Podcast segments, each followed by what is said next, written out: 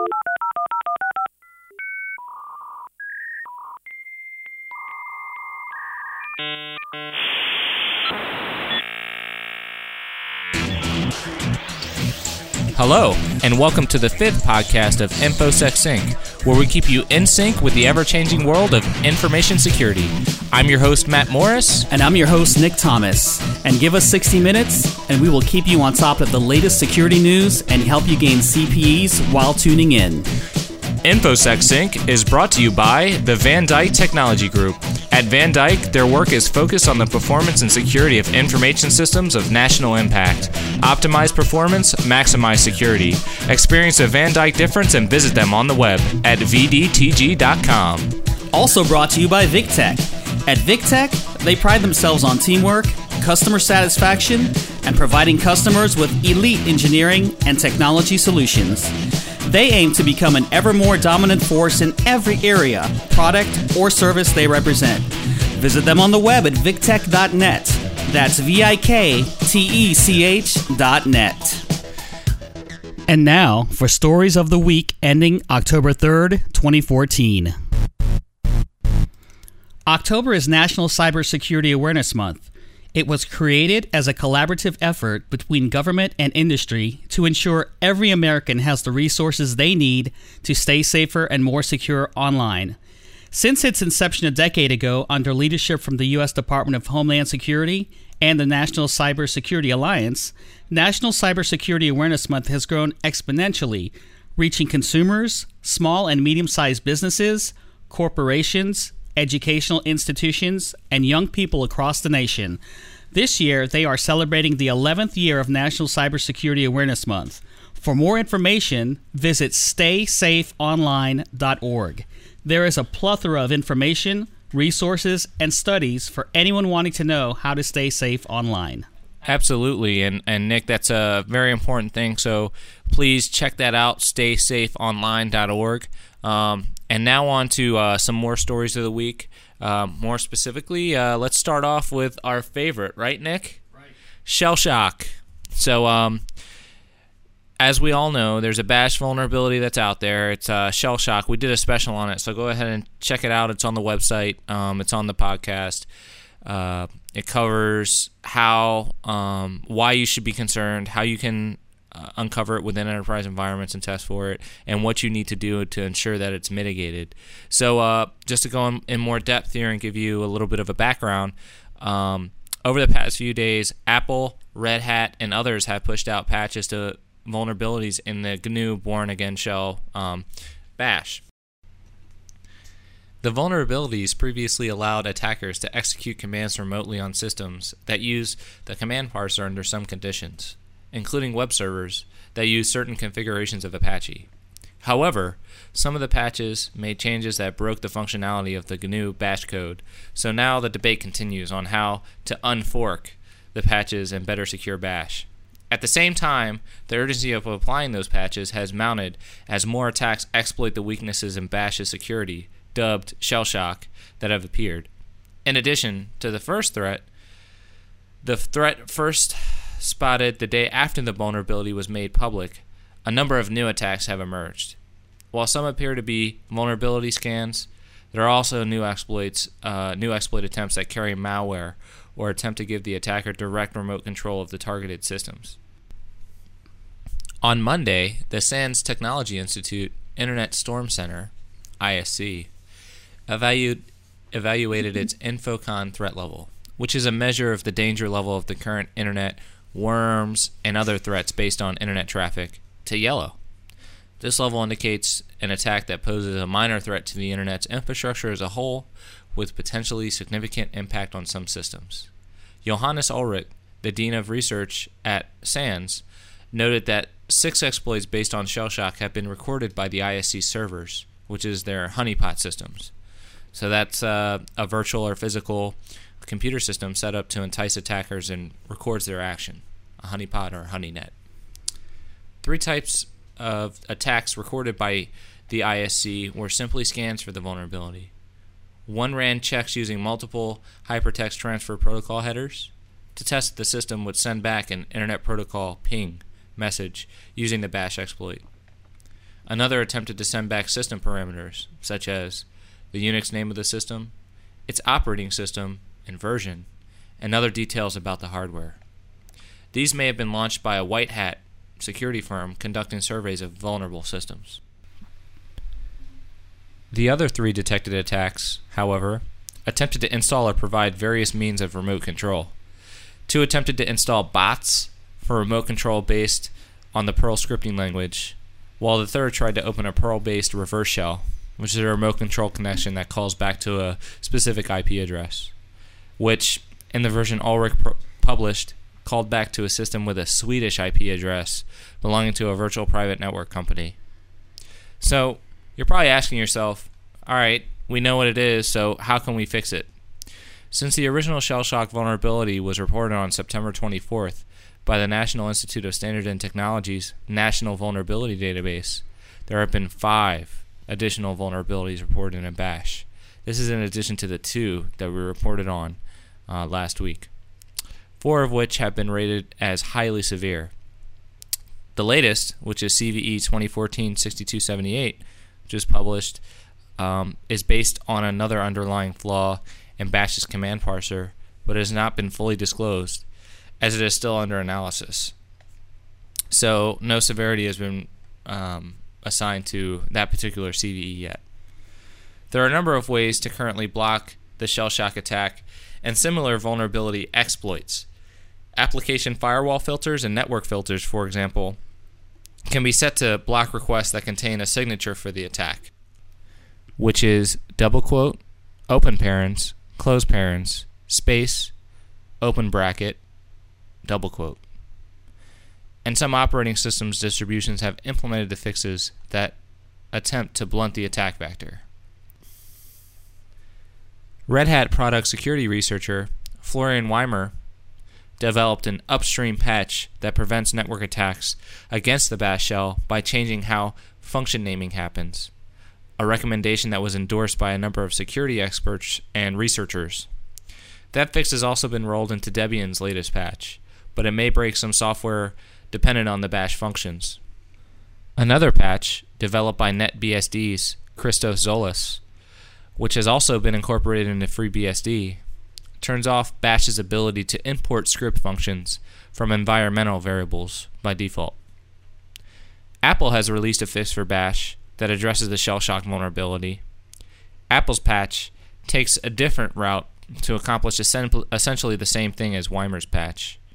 In addition to adjusting the command parser code in its new implementation of Bash to detect the end of a function statement, the Apple fix also requires a prefix and suffix for those exported functions. Those prefixes and suffixes eliminate the possibility of a malicious code or malicious commands being passed over by a web request or another network attack. Meanwhile, the debate continues on what additional changes to Bash are required to fully secure it and repair the forks and code made by the various patches made by the various operating systems and distributions. Chet Ramey, the maintainer of GNU Bash, has continued to develop fixes to roll out through GNU source code distribution. Since Ramey is a volunteer, some have suggested setting up some sort of a tip bucket to send him donations for his efforts to patch the code. Wow, Matt. So this uh, whole bash vulnerability thing just keeps going on and on, and I guess we're going to hear a lot more within the next coming weeks. I think that for the next 10 to 12 months, we'll probably be cleaning up after this. I mean, the thing is, once they release a patch, the patch has to be adopted. And you have some customers where they, you know, have Bastion hosts, they have Bastion enclaves that aren't directly connected, so you have to hand port those over. Oh wow. Um, so you know th- that is a that is a very you know kind of a dismal 10 to 12 months that estimate. I think hopefully you know within the next uh, two to three we'll have a, a fine tuned patch out there that's you know um, widely distributed by each of the distributions you know, this is a definitely an example of something that was free and open source that we all use, like GNU TLS, uh, OpenSSL. And unfortunately, you know, when you poke holes in that and you actually find a vulnerability that's widely used because it's free and open source, it's very detrimental. Because everyone wants a piece of it. Everybody wants a piece of it. So, um, do you have anything else for us, Nick? I, I know we have a uh, we have a number of stories this week. So, what is it? Something I think you were talking about Google earlier. Yeah. So, in other words, Google shut down malicious web attacks coming from a compromised advertising network on Friday, the 19th of September. The move follows a security firm's analysis that found the ad platform Zedo, that's Z E D O, serving up advertisements that attempted to infect the computers of visitors to major websites. In an attack that ended early Friday morning, visitors to Last.fm, the Times of Israel, and the Jerusalem Post ran the risk of their computers being infected as Zedo redirected visitors' systems to malicious servers. Because the advertisements hosted on Zedo's servers were distributed through Google's DoubleClick, the attack reached millions of potential victims. Jerome Segura, senior security researcher at Malwarebytes Labs, stated Disturbing malware through legitimate advertising networks, a technique known as malvertising, has become an increasingly popular way to compromise the systems of consumers and workers alike. We see malvertising daily, but it normally affects sites with lower traffic, Segura said. Visitors to any site that hosted ads served up by the Zedo platform could have been infected with a downloader known as Zermot, Z E R M O T. Downloader programs are used by cybercriminals as the initial beachhead on computer systems, infecting the machines and allowing other software, everything from spam sending bots to information stealing Trojans, to be uploaded to the compromised device. While the attack was stopped early Friday morning when Google broke ties with Zedo, Google confirmed that it took steps to stop the attack and that its servers were not compromised, but the company did provide details of its actions. And I quote, can't get into specifics, unfortunately, but our team did shut it down, a spokesperson for the company said in response to the questions. Zedo did not respond to a request for an interview. Malvertising attacks have become a popular way to infect unsuspecting user systems. In late August, for example, software and services firm Fox IT alerted users that visitors to Oracle's Java.com, popular celebrity news site TMZ.com, art and illustration site DeviantArt, and international news site ibtimes.com could have been infected through malicious content served up by a compromised advertising network.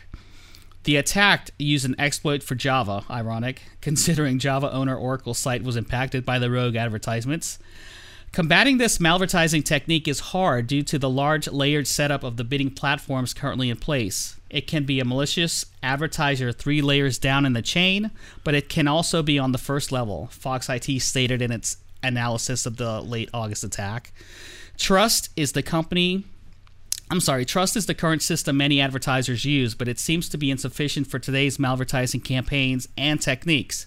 A new system needs to be implemented in order to combat them. The most recent abuse of an advertising network appears to have ended. While it's uncertain how many web users may have been impacted by the Zedo attack, Malwarebytes' Segura put the number of users that likely encountered a malicious advertisement in the millions.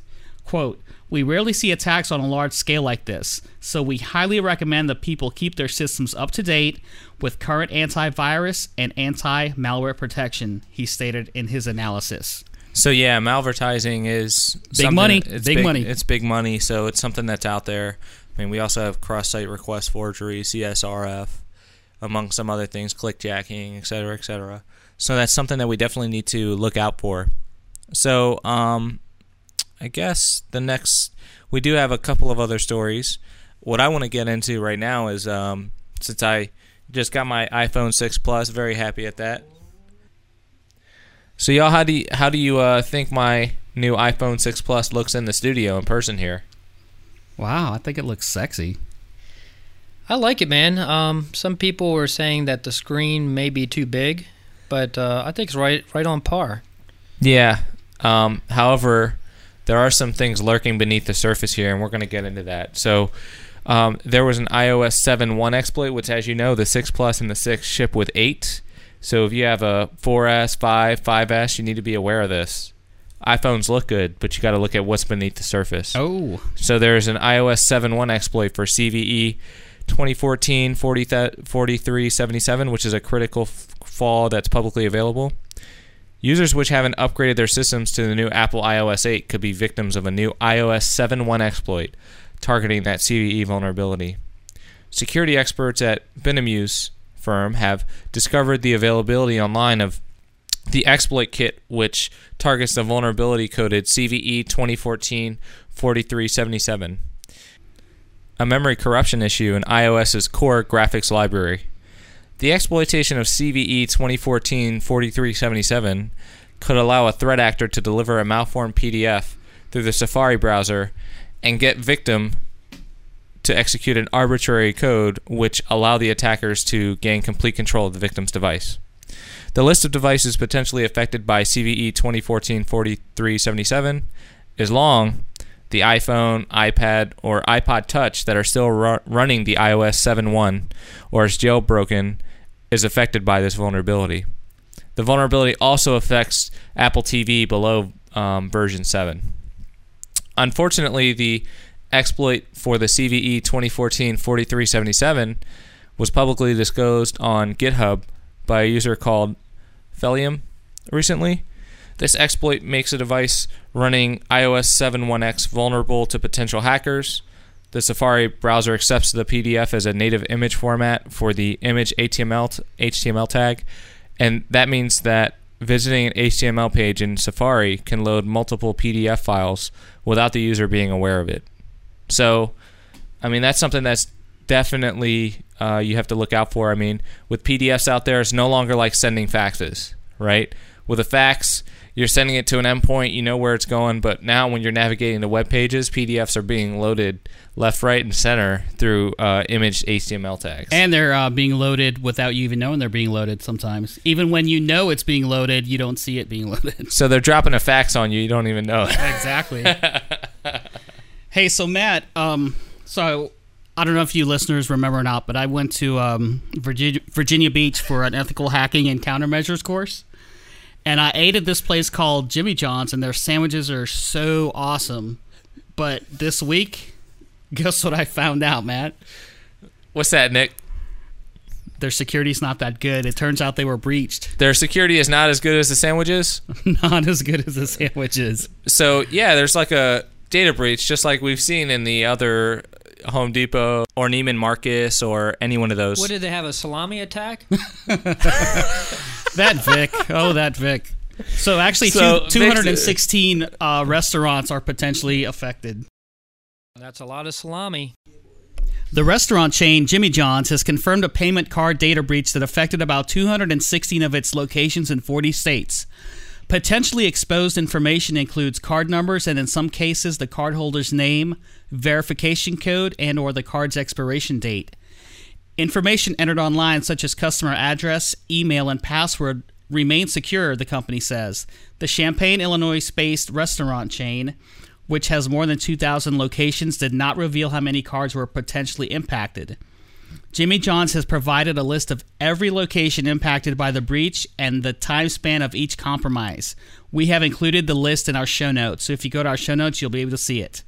The fast food chain learned of a possible security breach on July 30th involving credit and debit card data at some of its locations. The company hired third party forensics experts to assist with an investigation.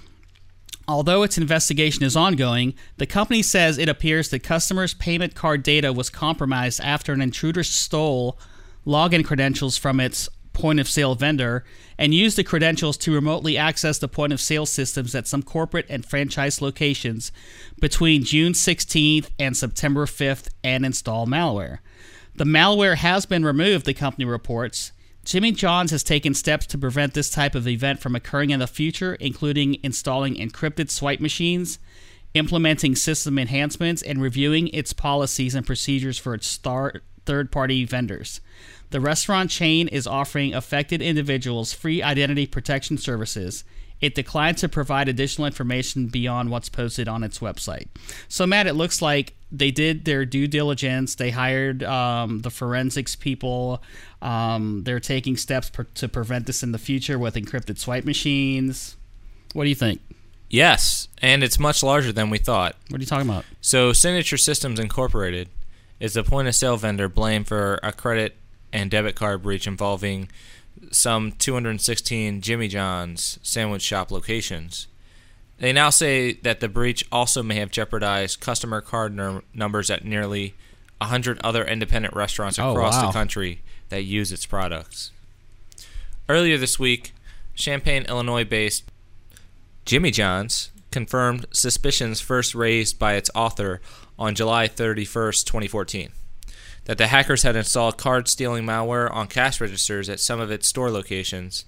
Jimmy John said the intrusion, which lasted from June 16th to September 5th, 2014, occurred when hackers compromised the username and password needed to remotely administer the point of sale systems at 216 stores. Those point of sale systems were produced by Newton, PA based payments vendor Signature Systems. In a statement issued in the past 24 hours, again, this was what, yesterday when we uh, gathered this information, um, Signature Systems released more information about the break in, as well as a list of nearly 100 other stores, mostly small mom and pop eateries and pizza shops, that were compromised in the same attack. So we're eating pizza tonight. So uh, whoever paid for this, uh, guess you're getting free credit report monitoring. Yeah, I guess one of our sponsors is getting uh, free uh, credit report monitoring tonight. Actually, uh, yeah, we didn't eat at Jimmy John's, so I think we're okay. cool. But um, so you got something to say, Vik? Yeah, I paid with it uh, using a, uh prepaid uh, debit card. See, I look. I'm safe. Yep, and we have a what financial security section uh, coming up uh, on this episode. We're going to kind of talk with Vik on some tips. Uh, however, let's continue on with the story. So, uh, Signature Systems said we have determined that an unauthorized person gained access to a username and password that Signature Systems used to remotely access the POS systems, and the unauthorized person used that access to install malware designed to capture payment card data from cards that were swiped through terminals in certain restaurants. The malware was capable of capturing the credit card holder's name, card number, expiry date, and verification code from the mag stripe on the card.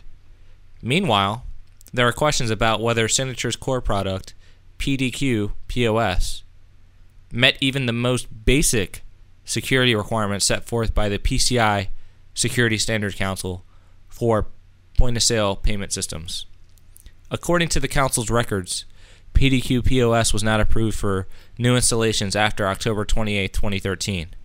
As a result, any Jimmy John's stores and other affected restaurants that installed PDQ's products after October 28, 2013, sunset date, could be facing fines and other penalties. You know, Check your PDQs. check, you got to stay on your you got to stay on your uh, P, P's and Q's. Is that what they say? Yeah, Yeah, but the PDQs weren't on their P's and Q's. So the PDQs. yeah, I mean, um, they offloaded some of the risk to the vendors. So therefore, you know, I think that a lot of people were saying, "All right, I'm spending money, I'm spending cash on Signature Systems. They're taking care of it for me, and I don't have to worry about it." Well, Not in this situation. not in this situation because you know if you pay for a service you're ultimately responsible for that service even if you know you have to have that SLA and that contract and that predefined agreement between you and the vendor to establish the responsibilities that is key It's part of the risk transfer transaction, I guess you could say. for sure So, um, a few days ago, the internet community was shocked by the revelation of a new critical flaw dubbed Bash bug, which affects the Bash component in billions of Unix and Linux systems worldwide. Apple, after a rapid verification, released an official statement to reassure its Mac OS X users. The company declared that the vast majority of Mac computers are not at risk from the Bash bug, aka the shell shock bug. The vast majority of OS X users are not at risk to recently reported Bash vulnerability, states the Apple public statement. Bash, a Unix command shell and language included in OS X, has a weakness that could allow unauthorized users to remotely gain control of vulnerable systems. With OS X, systems are safe by default and not exposed to remote exploits of Bash unless users configure advanced Unix services. We are working to quickly provide a software update for our advanced Unix users, states the company announcement. Resuming the majority of Apple OS X users were considered to be safe by the company so long as they haven't configured any advanced access to their systems. The statement was criticized by IT security community due to the false sense of security he gave to the Mac OS X users because their systems were anyway vulnerable to the bash bug. The Shell Shock patch arrived September 29th evening and the updates are available for the following OS versions. OS X Lion, Mountain Lion, and Mavericks. Unfortunately, threat actors just after the disclosure of the shell shock were trying to exploit Bash bug flaw, scanning of the entire internet to identify vulnerable machines and run the exploits. The security firm Incapsula reported that in a 12 hour period, its systems recorded 725 attacks, originated from 400 unique IP addresses, mainly located in the US and China, per hour against a total of 1,800 domains. This is pretty high for a single vulnerability, Tim Matthews, Vice President of Marketing at Incapsula, said. In the four days that have passed since the shell shock vulnerability disclosure, Incapsula's web application firewall has deflected over 217,000 exploit attempts on over 4,115 domains. During this period, the average attack rate has nearly doubled, climbing to over 1,970 attacks per hour. As of this time, Incapsula's system has documented shell shock attacks originating from over 890 offending IPs worldwide. Also, experts at Alien Vault confirmed that the disclosure of the flaw has triggered numerous attacks. The team is running a new module in their honeypots to track the attempts exploiting the shell shock bug, and in just 24 hours, they detected several hits. The majority of attacks is scanning the internet, simple sending a ping command back to the attacker's machine. The experts also detected two attackers that are exploiting the shell shock flaw to serve and install two different strains of malware on the victims. The majority of the attacks aim to gain shell on a vulnerable machine in order to hijack it, according to data provided by Incapsula. Nearly 18.37% of the attacks are attempts to establish, establish remote access and use it to hijack the server. Hmm, that's what they do anyway. Meanwhile, um, DDoS malware accounts are at 16.6 16.64%. So, In retrospect, don't waste time. yeah. Update Update your system. yep. Update your system. So you have updates out there. Let's go ahead and use them. So uh, let's segue into another story. Uh, I think it was last week we talked about Windows 10, right? Windows 9, Windows 10. Um, so they are just, I mean, I think it was alleged to be Windows 10 or Windows 9. They're calling it Windows 10. So in San Francisco, and remember, the trusting computing computing division is gone, right? They were downsizing that, so now they're pushing out um, Windows 10. So Microsoft introduced Windows 10 here on Tuesday as a successor to Windows 8, with an emphasis on going back to basics. The operating system, formerly codenamed Threshold, is still in its very early stages, but Redmond has built enough new features into its prototype, all device software platforms, to generate some buzz. Those include a revamped start menu, some smooth new multitasking tools, a better modern app display parameters for full screen PCs, and from a technical perspective, the most interesting addition is probably the virtual desktops, which lets you run the independent partition desktops at the same time to keep business separate from pleasure, for example, or development, production. You know, you you have a lot of things. You can do a test. You know, you can do a push to develop whatever you want to do. It, it's you know you have a mixture there, and it looks like um, this was by PC Mag. They got a chance to tool around a bit, um, kind of mess around a bit with Windows 10 at a Microsoft Small Press Gathering, but they also got some eyes-on demos from uh, the Microsoft reps, and uh, you know, we'll kind of give you impressions from a, a PC Mag point of view. So. The important thing to know is that this isn't a finished operating system. Windows 10 and its current incarnation isn't even the beginning of the end of the beginning of what will eventually load into our PCs, tablets, and other devices sometime in mid 2015. Microsoft is releasing what it calls a uh, technical review or a technical preview build on Wednesday. That bare bones version of what will eventually become Windows 10 will be available to the public for download at preview.windows.com. The idea here is to get Windows users, and crucially for Redmond's at this stage, its enterprise customers, to test out the new software and tick off boxes for what they like and don't like about it. One Microsoft rep told PC Mag it would be the biggest experiment ever in crowdsourcing an OS build, which will, let's say, it'd be fun to hear uh, Linus Torvalds' response to that claim, right? So, at any rate, this process will be the new experience for Microsoft, and the software giant is get betting big on the Windows 10 as a first major iteration of its One Microsoft initiative to produce a single OS that works across all devices, which was first championed last year by former CEO Steve Ballmer. So, Windows 10 will be the software platform for not just PCs and tablets, but also for smartphones, wearables, Internet of Things devices, entertainment consoles, and embedded systems. To be clear, that doesn't mean there will be one vanilla flavor of Windows 10 that works across all the, those devices, but the basic platform will be relatively easy to tweak and create vision, different versions that do. Windows 10 will be one product family with a tailored experience for each device. That was um, from uh, Terry Myerson, the executive vice president of Microsoft Operating Systems Group. He wrote that in a blog post. So, old is the new Windows. For now, the flavor we have played around with is uh, Windows 10 for the PC, specifically a version that is aimed at Microsoft's enterprise customers.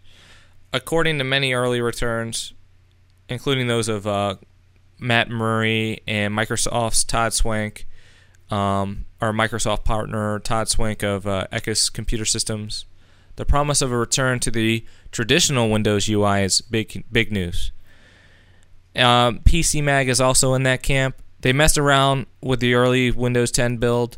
The refurbished start menu was like having an old friend back on the screen, but they also appreciated the way that the live tile experience was still easily accessible and how app browsing launch and launching can now be conducted with a more, let's say, traditional Windows feel. PC Mag was also a fan of how Microsoft has brought the decades old Alt Tab command to the forefront, leveraging a long standing tool of Windows power users to make cleaning up and quickly getting a read on the desktop full of open applications a lot easier and more intuitive. Another cool multitasking tool that should uh, boost productivity in Windows 10 is something called Snap Assist, which lets you snap up to four apps at once to get suggestions for other open apps that may help you with a given task. Seeing virtual desktops in action, well, PC Mag said it's not like fireworks going off or anything, but the integrations of these kind of security and management layers into the Windows OS are clearly aimed at Microsoft business partners like Swank, the senior director of marketing at um, or product marketing at Ecus. It's not clear that the new stab at the desktop virtualization will be a hit. However, Microsoft's existing VDI product is a bit unwieldy for the small to mid-sized businesses like uh, the Minnetonka, which is a Minnesota-based systems integrator serves.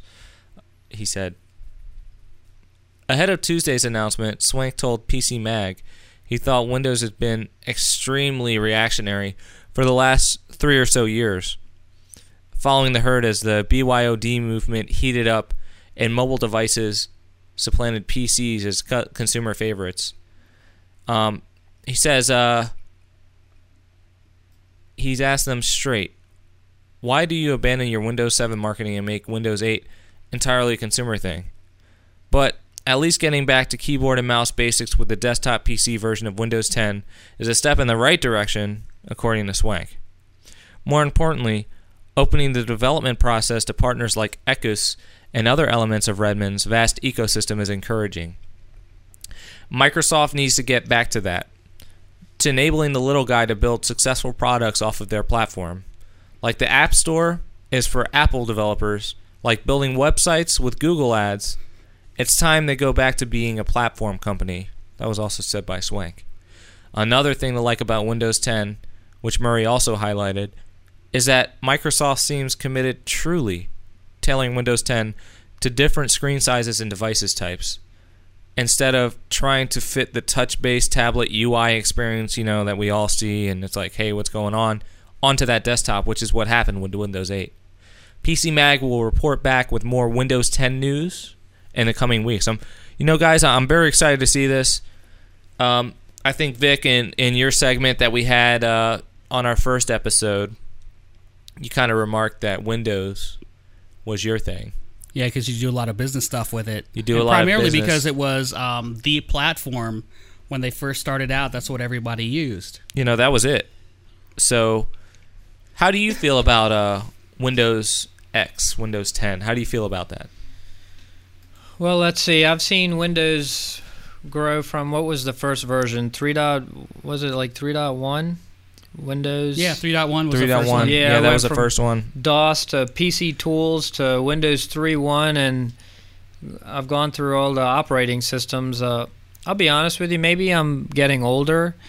Um, I'm just looking for speed. You know, when you open up a Word document, it should open up pretty fast. Uh, it It should like do what you want it to do, right? it should do what you want it to do, and it shouldn't take so long. I, I just feel like the newer operating systems, s- especially Windows, it seems like the newer ones they come out and it loads a lot more into memory. You see hard drives running a lot longer.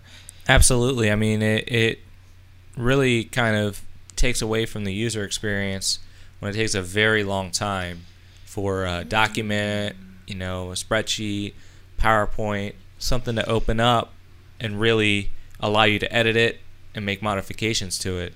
Also, I think the user experience and navigation, you know, with when Windows 8 came out, I'll let you know, you know, I was I was kind of let down. Yeah, I was too. I'm not a big fan of that one. I was a Windows 7 fan. I loved it. The start button was there, Yep. and you know, it kind of built off of Windows XP, which and Windows Vista, which What is that one? I know, right? It kind of yeah, we kind of kind of jumped over that one, right? But with Windows 7, I was really a fan. A lot of people are still adopting XP. I think I saw a report where users are still using XP. You know, given that support and stuff is going down. You know, a- actually it's offline, so I think it's still reliable and it works. I, I still have a Windows XP laptop that I use. Um, not it's more for troubleshooting. It it's just easy to load. Um, there's not there's not too many. Well, when I say moving parts, it's just easy to navigate through. Yeah, And it's with easy the to newer navigate ones, through. they change. Everything changes, and you have to search for everything. It's kind of like, you know, when you go to Google and you try to search for something, that's what it's like. You have to go and search for the application that you want to use. I think it's going to be interesting seeing this new desktop environment, the snap tiles and things that they're introducing here. It sounds pretty cool. Sounds pretty cool. We'll see what happens. Um, so yeah, we'll keep you guys apprised on uh, Windows 10 with what's coming out. Well, I'd like to add too. You know, as I mentioned, maybe I'm getting set in my ways. I, I moved over to uh, Mac a few years ago, and I'll be honest with you. I mean, I have it in front of me right now. I still have a problem trying to figure out how to navigate sometimes through or look Yeah, for because you have to use the launch pad. You yeah, have to Finder. use- Finder seems to be my friend because I can't ever navigate where I need to, and in, in Windows, it just seemed my my It was brain intuitive. was just kind of it was ingrained in my DNA because I kind of grew up with it. You were dreaming in Windows menus, right, I was. right? Well, actually, I, I, you know, when uh, Windows came out, I was a big DOS person, and even when Windows came out, I remember hitting the command line, and I still did everything in the DOS prompt. So it took Yep, me a little while. Yeah, and I knew uh, I know this sounds silly, but and I'm probably dating myself, but I remember the the dial-ups, the 2400 baud modems. Hold on. I mean, we have what a 56k. I think we have a 56k at the beginning of every show. All you listeners, you're like dialing in. You're popping in the uh, AOL disc that we all, you know, have as coasters now. You know what I mean? So it, that's the old trusted and true. A lot of people still use that. So we can kind of equate the uh, we kind of could kind of equate Windows 7 and XP to that old car that you never get rid of. That's a beater. You know what I mean? It's it's gonna work. You know it's gonna start up. It's gonna get you where it need where you need to be. I mean, it may not be flashy, but at the end of the day, it's gonna get the job done. I hopefully that Windows 10 will merge that.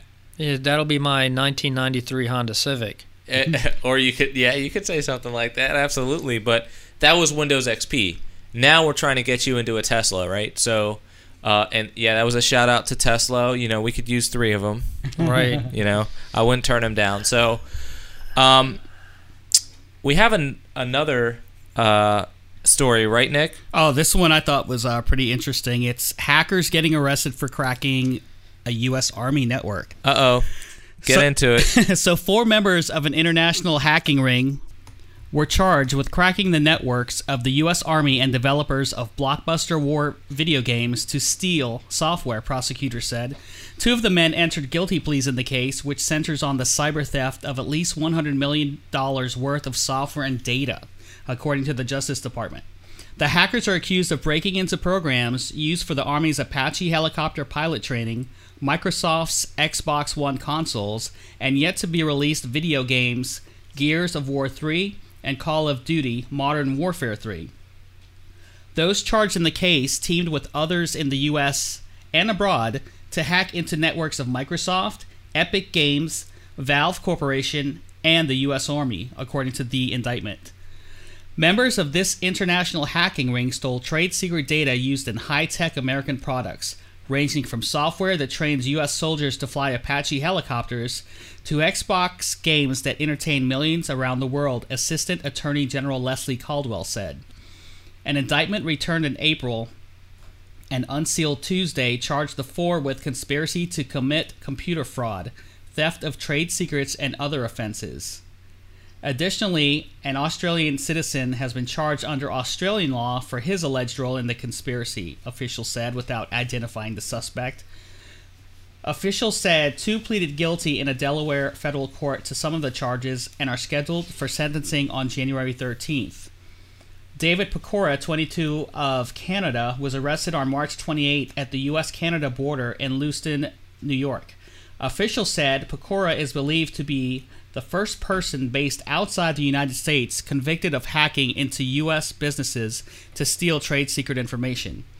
According to the indictment, the group hacked into networks to steal the source code, technical specs, and related information for Microsoft's then unreleased Xbox One gaming console and other proprietary data related to the online gaming platform Xbox Live.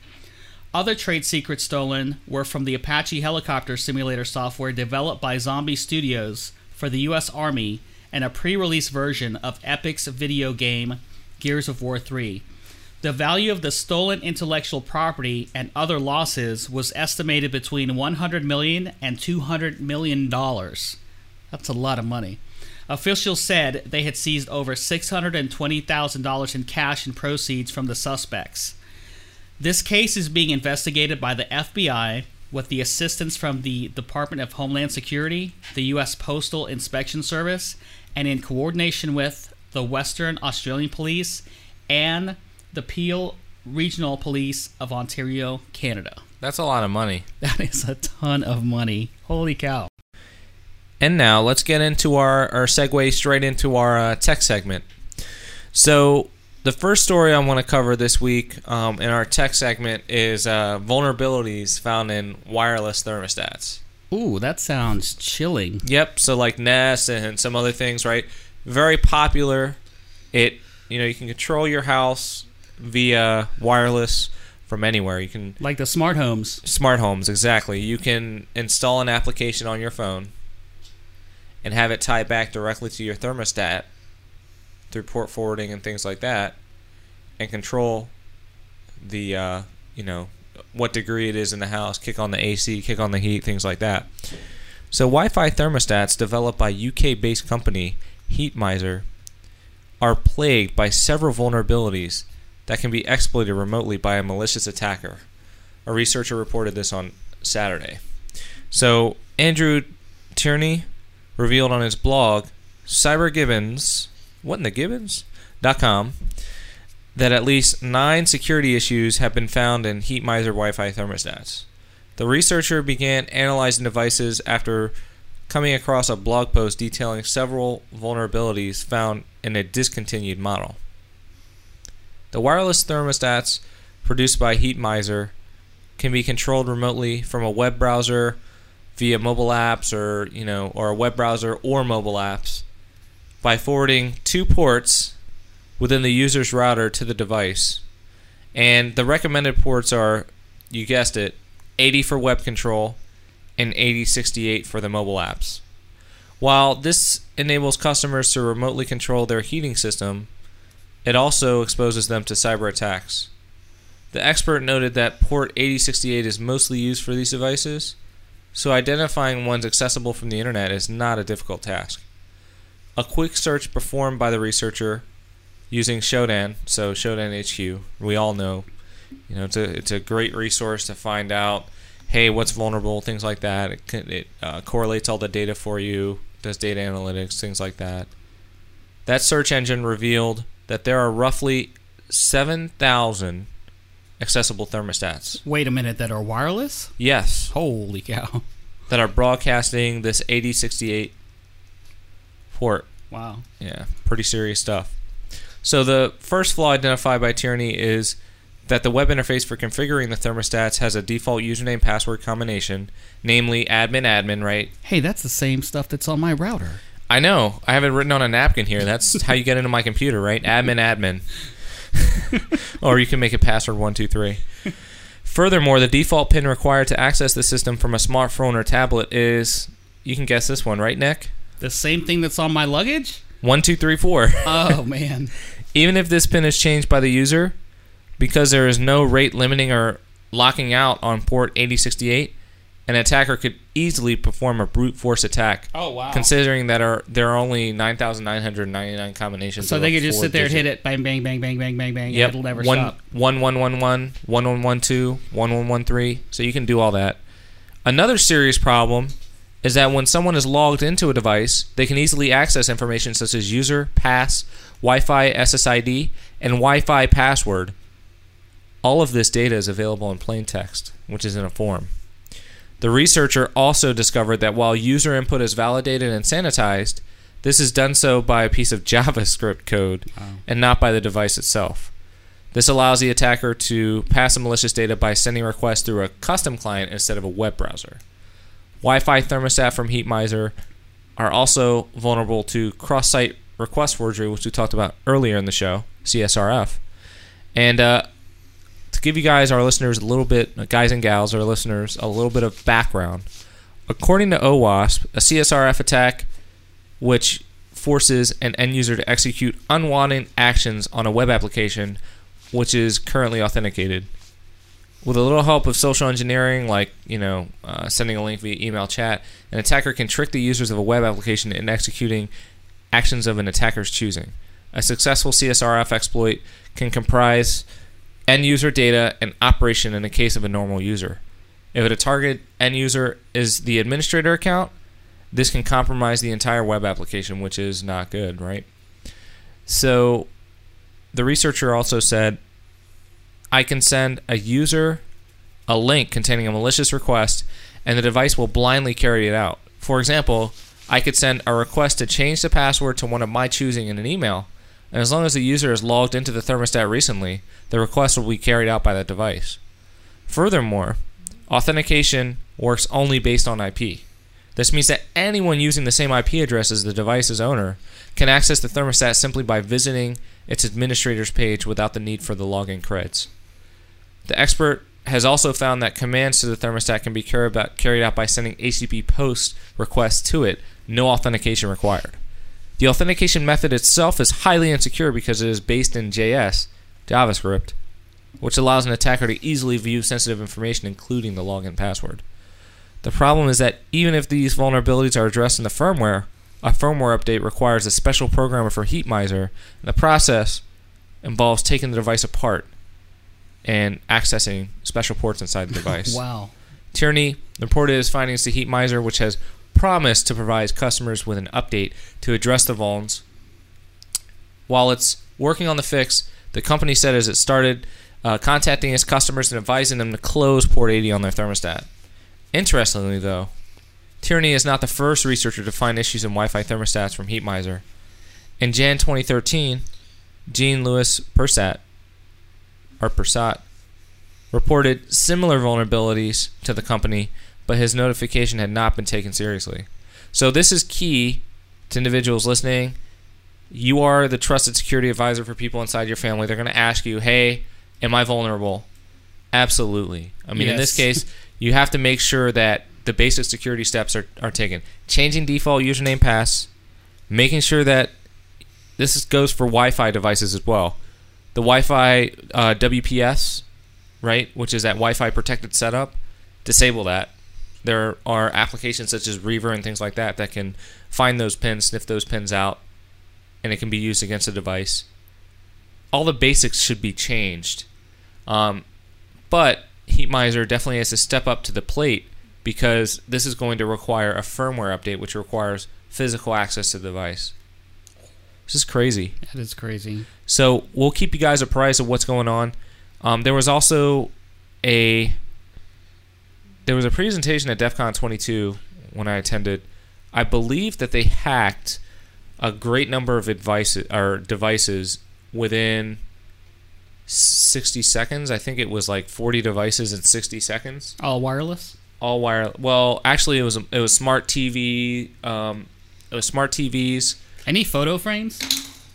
I don't think so. I don't think they've cracked into that market yet. But anything that connects to the network can be exploited. So either way, we'll post. Uh, I'll also post that information from DEF CON on there, so you listeners can kind of look at that. But definitely be on the lookout if you have one of these thermostats. You know, hey, fire up a packet capture. You know, check out what's going on across the network. It's always good to know. You Good know, stuff. Good stuff. Absolutely. What do you have for us? Fire up a packet capture for your uh, heating and uh, air conditioning needs. What do you think about that? So I mean, with talking with the exploits and you know disclosures of exploits to vendors, that's a hot topic, right? Right, Vik? Yeah, I don't understand. Shouldn't some of these vendors like pay a reward if somebody finds an exploit? You know, they could save the the, you know company a lot of money from embarrassment if they just give a reward before it gets exploited. Yeah, you know we we talked about that in uh, What was one it, of our Twitter? earlier Twitter had a bug bounty program yeah, I think Twitter has one. where it wasn't a firm fixed price per exploit. They actually looked at the exploit and said, "All right, how is this going to affect our business? How is this going to affect our process?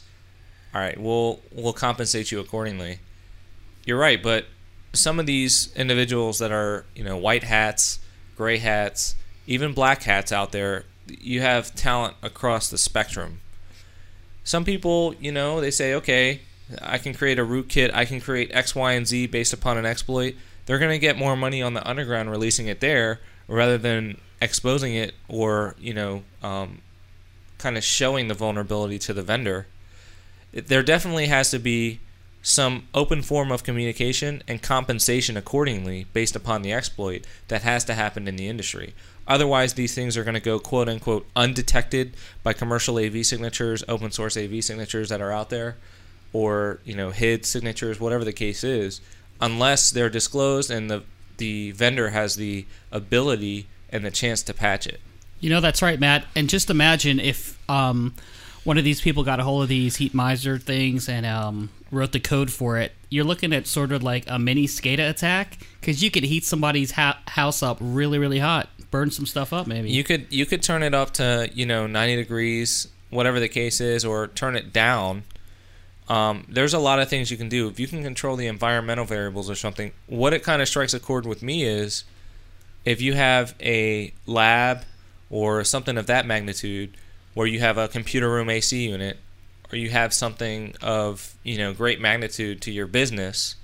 I mean, even you could have people with medical issues that are inside the business. Oh yeah, definitely. You know what I mean? Or inside the house. or inside the house. You turn it up. That's a, that's a safety issue. That's a you know physical safety issue. Or it could be, you know, if you're using one of these wireless devices, which you shouldn't be. I mean, small and mid-sized business, you put a server where you need to put a server. If you can tur turn up and crank up the heat, that's a denial of service, right? Oh, if you can heat I that would up say enough. so. Yeah. So you have to look at you know the the physical location and address these vulnerabilities accordingly. Well, I would like to add I wish somebody out there would develop a hack that would save me money on my electric bill because it seems to be through the roof. All right, so this has been a widely debated topic, and I actually think somebody did successfully exploit their power meter because the way the energy companies used to do it is they used to walk up and physically, it was either through It was uh, a infrared it was a tag like a tag. They Yeah, would tag the infrared. system, or they a- would tag that system, but there was, you know, you can kind of see if you look at your power meter, it flashes through different numbers, and there's two IR sensors on there. Well, they would take their reader and get a physical reading off of it. Now I think, you know, they may be some of them may be networked, right? But not all of them, most definitely. Especially if the power company said to me, "Hey, I have a device. Can I hook it to your wireless network?" I would say no. Uh, no. so um but they have like peak rewards and some things Oh, yeah, yeah. where they can remotely control your thermostat and things like that so who knows and and quote unquote save you money. and save you money but you raise a good point if somebody could come up with an exploit that saves people money or possibly increases the cost that becomes a huge issue right so we'll look at that if i if i find something because i do vaguely remember this being briefed at um, one of the events i've been at we'll post it on the show notes and, and have you guys do that with talking about exploits um, is there anything further you want to add Vik Well, I mean, Heat Miser was one company that was probably targeted. I mean, there's lots of wireless devices out there. Those that group of hackers or that hacker went after a Heat Miser. I mean, there's lots of wireless devices I've gone through that only have four character passwords and and whatnot. And so, even Yeah. in the firmware. So, um, in DEF CON, when they gave the presentation, uh, what was it? 40 devices in 60 seconds. I'm trying to find it now. Um, but they had shown that in the um, in the firmware they had default user credentials, right? Which is something in firmware that goes out with every device that's coming out of the assembly line. That's a huge, huge vulnerability. I mean, even like uh, when Wi-Fi was uh, popular, a lot of people got the wireless routers.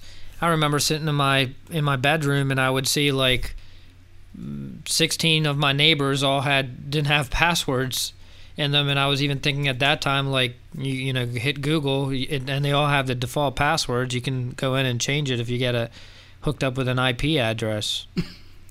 You know what's funny? When we uh, moved into our our hi- our house a couple years ago, it took um, the cable providers quite a while to come out, and my wife was finishing her master's degree, and our neighbors next door had a wide open um, uh, access point, and we used it.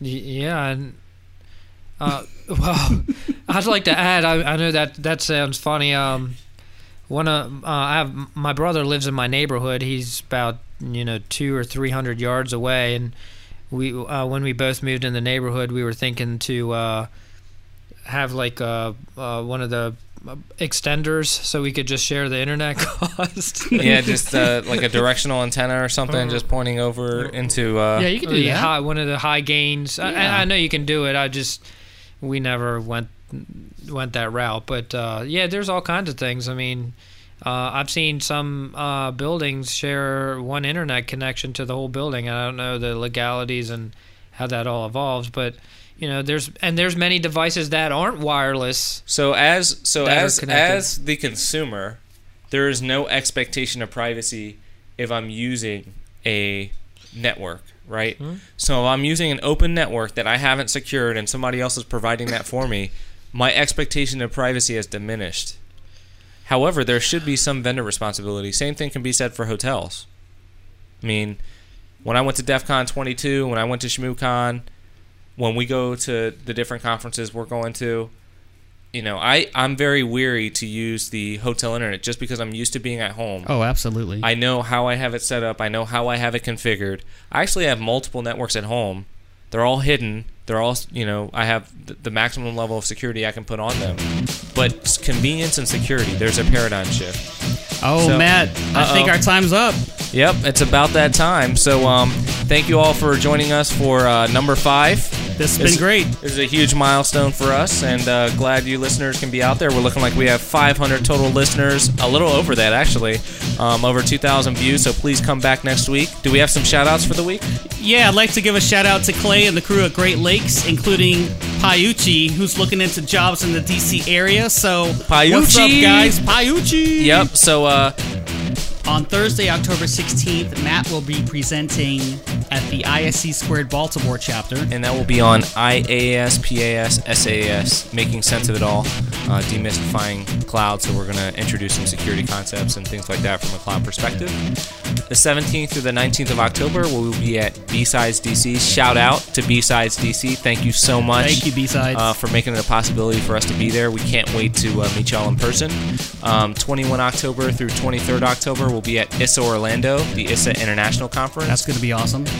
And then um, 29th through the 30th, we're going to be at Cyber Maryland in So come uh, check us out. Baltimore. us. So come check us out, say hi, be don't be a awesome as well. stranger. Um, and uh, can't wait to talk to you all on the next one. Have a good one.